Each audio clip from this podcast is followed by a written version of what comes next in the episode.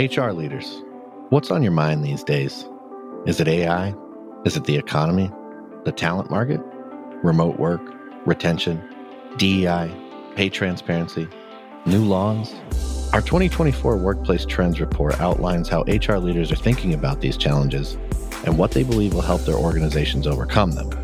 Want to find out what they said? Head on over to peoplemanagingpeople.com forward slash workplace trends 2024 and download the report to find out.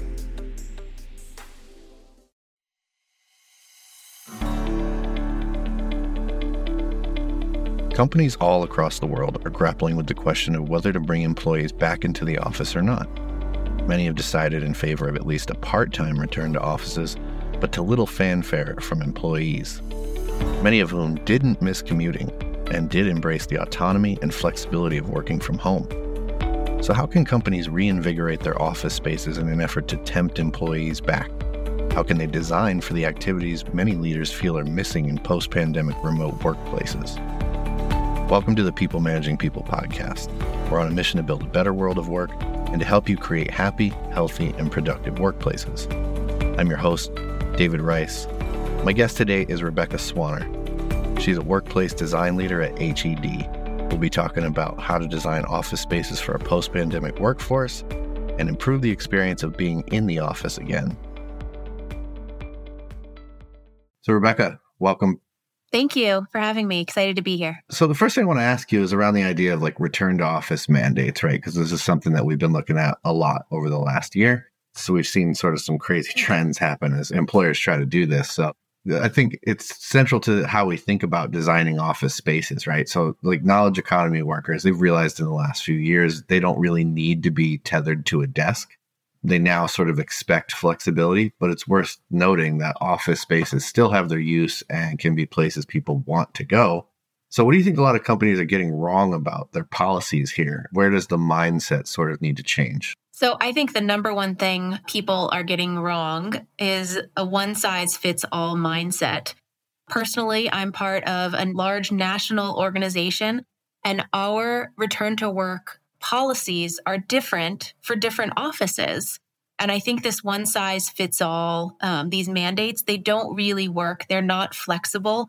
Something that, that we learned coming out of the pandemic is we need to focus on putting the human sort of back into workplace. And that means really treating individual cases differently and really looking at what types of work even different departments do in the office. And that might inform what makes sense for their specific return to office policy. I think the biggest mistake a company can make is judging an individual employee on their presence in the office rather than their production. I mean, at, at, the end of the day, you know, as employers, you shouldn't really care how many minutes someone's sitting in their chair. What you care about is your bottom line and their ability to properly do their work and have good mental health, which enables them to do their best work that really needs to be the focus. So I think that's the major mind shift is shifting how we quantify these things and what we focus on as far as measuring, you know, measure results. So I guess I'm curious, you know, because like a lot of employees have sort of pushed back or, you know, tried to move on to other companies where their flexibility was maybe a little bit more respected. When you and I were talking before, you said inspire, not require people to come back in? And are there certain employees that you think should maybe be required to some extent to be in the office? Like, for example, I was talking to one expert and he was saying maybe younger employees, you know, they need more coaching and hands on management, or maybe it's new hires during a probationary period. Are there people in our organizations where maybe should be required to be in the office to a certain extent?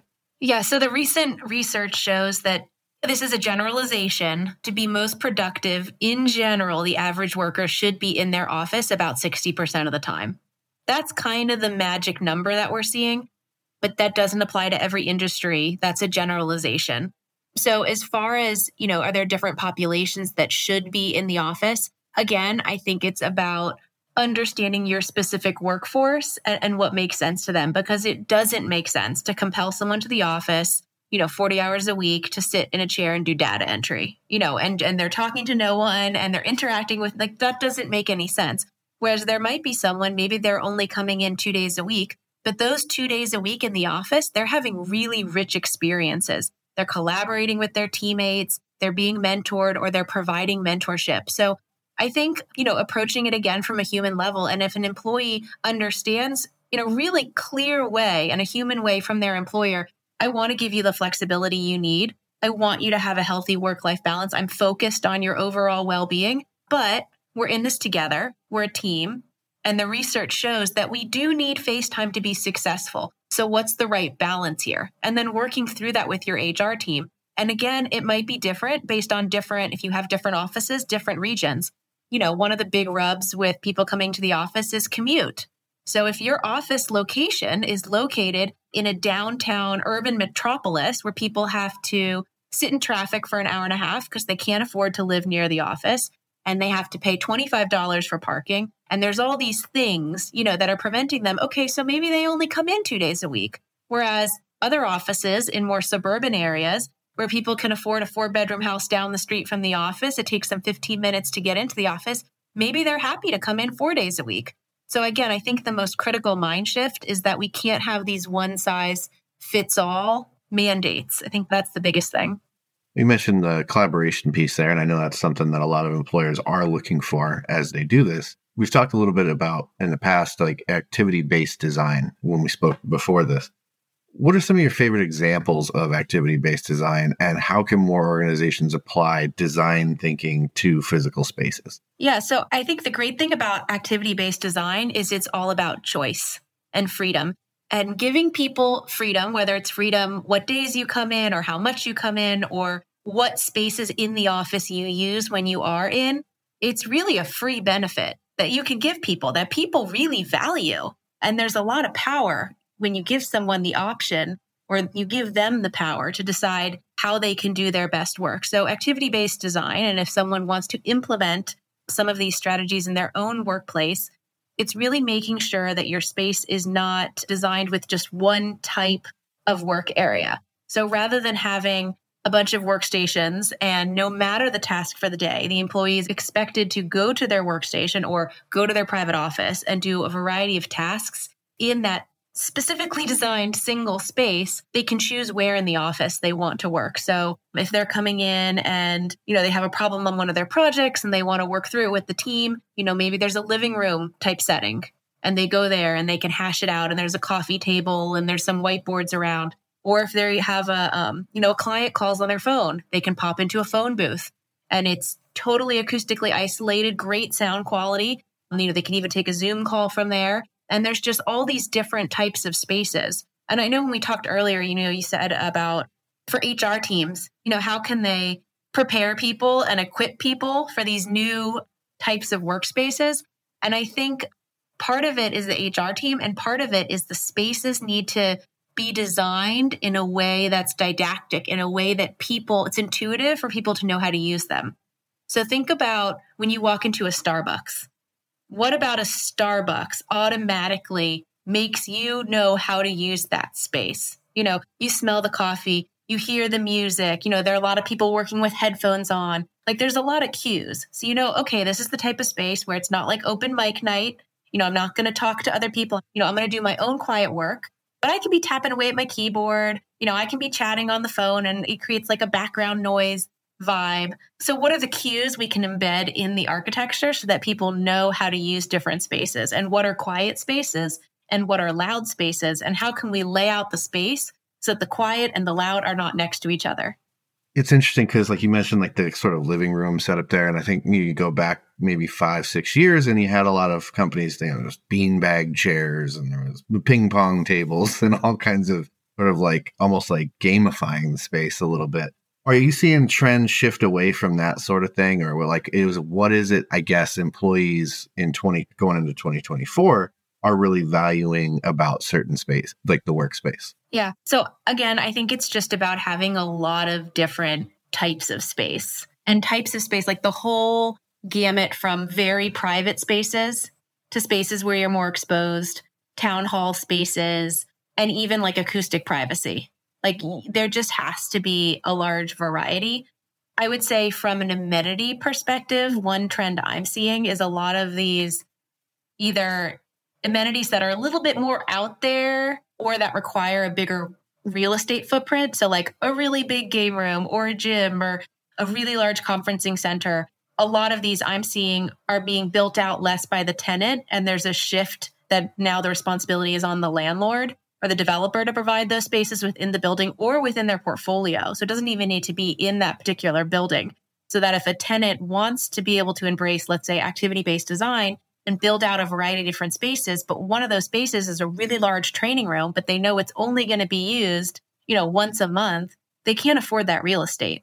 So they're looking to the landlord to say, hey, do you have a training facility in this building or in this campus that we can utilize? So again, having even more options of space without having to foot the bill of building out every single type of space. Because then again, we're saying that flex, that spaces can't be infinitely flexible, right? There are specific ways to design specific spaces for specific tasks for them to really work well. It's not space is not like Inspector Gadget. You know, you push a button and it's like and all these, you know, shutters go down and a lamp turns on and you know, now there's a giant fish tank and we're all wearing bathing suits. Like that doesn't happen. It's not real. So that's being realistic about space, I think is important as well. Is there like a psychological element to creating a space people want to, to be in? Like, what sort of things in a workplace sort of design really make people not only want to use that space, but feel like comfortable or using it for different purposes? Like, what is it that, I guess, from a psychological perspective, you want to achieve? Yeah, and you mentioned it's interesting you mentioned that that gaming thing because there was kind of this trend where it got really casual and I would say really youthful and now we're seeing more nods towards hospitality. So this idea that you walk into a space, all of your needs are met, the brand cares about you, you know, you're embraced. And it's funny because office space that we're taking cues from hospitality. So the trend we're seeing now is that there's a lot more of the hospitality aspect coming into office space. And, and it's interesting too, because if you go to a hotel nowadays, you'll see there's a lot of different touches they do to make you feel at home and make you feel like they know you. And so it's the same thing in the office to make it sort of a blend of a homey feeling and a hospitality feeling. Also, one of the amenities, I would say one of the emerging amenities that we're seeing in office spaces, in individual tenant spaces, but also in buildings. So, from a landlord and developer perspective, is this idea of the concierge. So when you enter a space, especially if it's a space that you're not spending 40, 50 hours a week in, there's a place you can go to be oriented if there's something you forgot. So you forgot your toothbrush, you know, maybe you come to the office, you forgot your mouse because you're only coming in three days a week. There's someone there with a smile, you know, who says, Oh, let me help you with that. No problem. They're kind of like the ambassador for the space, which I think is also important because if we're using spaces in new ways, we have to help people understand how to use them. So I talked about the cues that can be within the architecture. It's also not a bad idea to have a person who is the ambassador, who welcomes people and orients them into the space and helps them understand the tools available to them and empowers them. It can be this concierge. I would also say that I don't think all of the responsibility should be on the HR team or the facilities team. I think really the responsibility is on the leadership and the best way is to lead by example. So let's say you have a work cafe in your space and you want employees to feel like they can go into this space and work on their laptop for a couple hours. And just because they're not in their department sitting in a workstation doesn't mean they're not being productive. And so the leadership needs to do that too. Come out of the office, go to the work cafe, take some calls from there, and set the example so that people understand just because I'm not seen in my seat, no one's judging me, I'm still productive. It's just important to change your posture. Yeah. So people, you know, there's sit stand desks. And so when those came out, a lot of people just stood all day, which was re- actually really bad because the whole point is you sit and then you stand. So then they came out with these apps that will ding every 20 minutes. Okay, time to sit, time to stand. So one of the great things about activity based design is it leads to changes in posture and movement throughout the building. You know, this idea that the elevator is going to kill us all because we're never taking the stairs. So just having to move from one space to another when you change tasks is great. It's really good for you. You just mentioned changing tasks, and that was kind of my next question. Are there certain tasks, in your opinion, that are better suited to the office? Because I think a lot of people, you know, there's certain things they like about working at home and they think, well, like if I need to focus or if I need to do this, that's better at home. Where versus you know, meetings were better in the office or something like that. What are some of the tasks you think are better suited to that environment? So I agree 100%. There are tasks that are better suited to the office. And those would be collaboration. I mean, collaboration and meetings and being creative and innovative together as a group is obviously way better in the office. If someone's coming in just to do heads down work by themselves, that doesn't really make sense. And I'm going to say, except because we talked about there's no one size fits all. You know, that junior intern that has a micro apartment with 17 cats, two dogs, and three roommates, you better believe it's more effective for them to do heads down work in the office. So there are these outliers, but in general, we found that collaboration in person is superior. And I will say that personally, I don't believe that will always be the case because I believe the reason why collaborating remotely is difficult is because technology isn't where we need it to be for it to be seamless, but it will catch up because there's a demand for it. From a change management perspective, you know, obviously there's a lot on HR's plate. I know you said it shouldn't be all on the HR team, but it does kind of fall to HR sometimes in terms of how do they motivate employees to take advantage of office spaces. What advice do you have for HR or you know people operations professionals tasked with bringing people back in? How can they make that experience a little bit better, a little bit smoother? So I think employee buy-in is really really important and sometimes just giving people a seat at the table and letting them voice their concerns goes a really long way because if they are involved, then they get committed to the process and they become the Pied Pipers.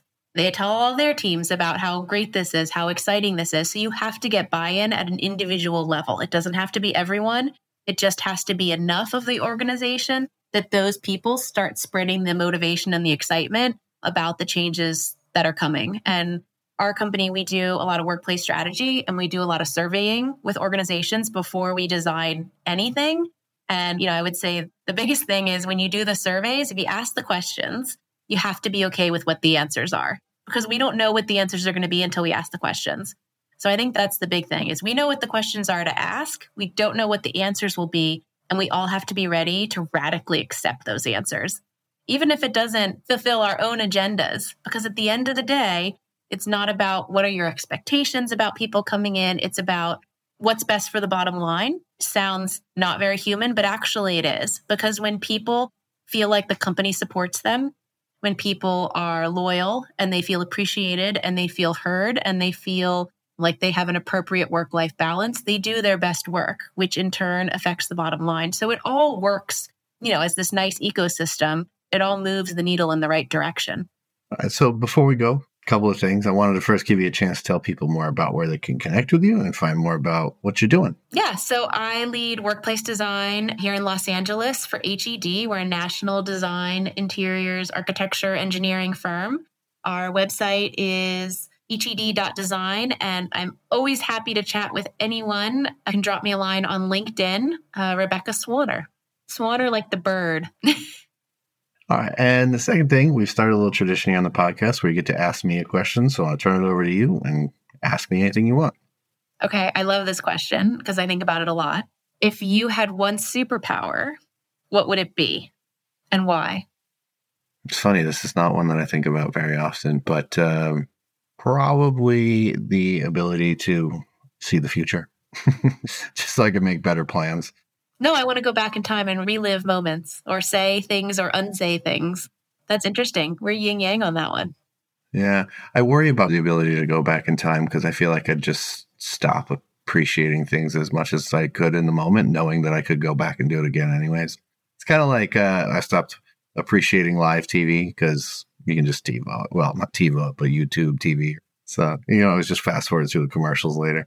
Yeah. Yeah. All right. Well, thank you for joining us today. I really appreciate it, Rebecca. Thanks for giving us some of your time. Yeah, it's great to be here.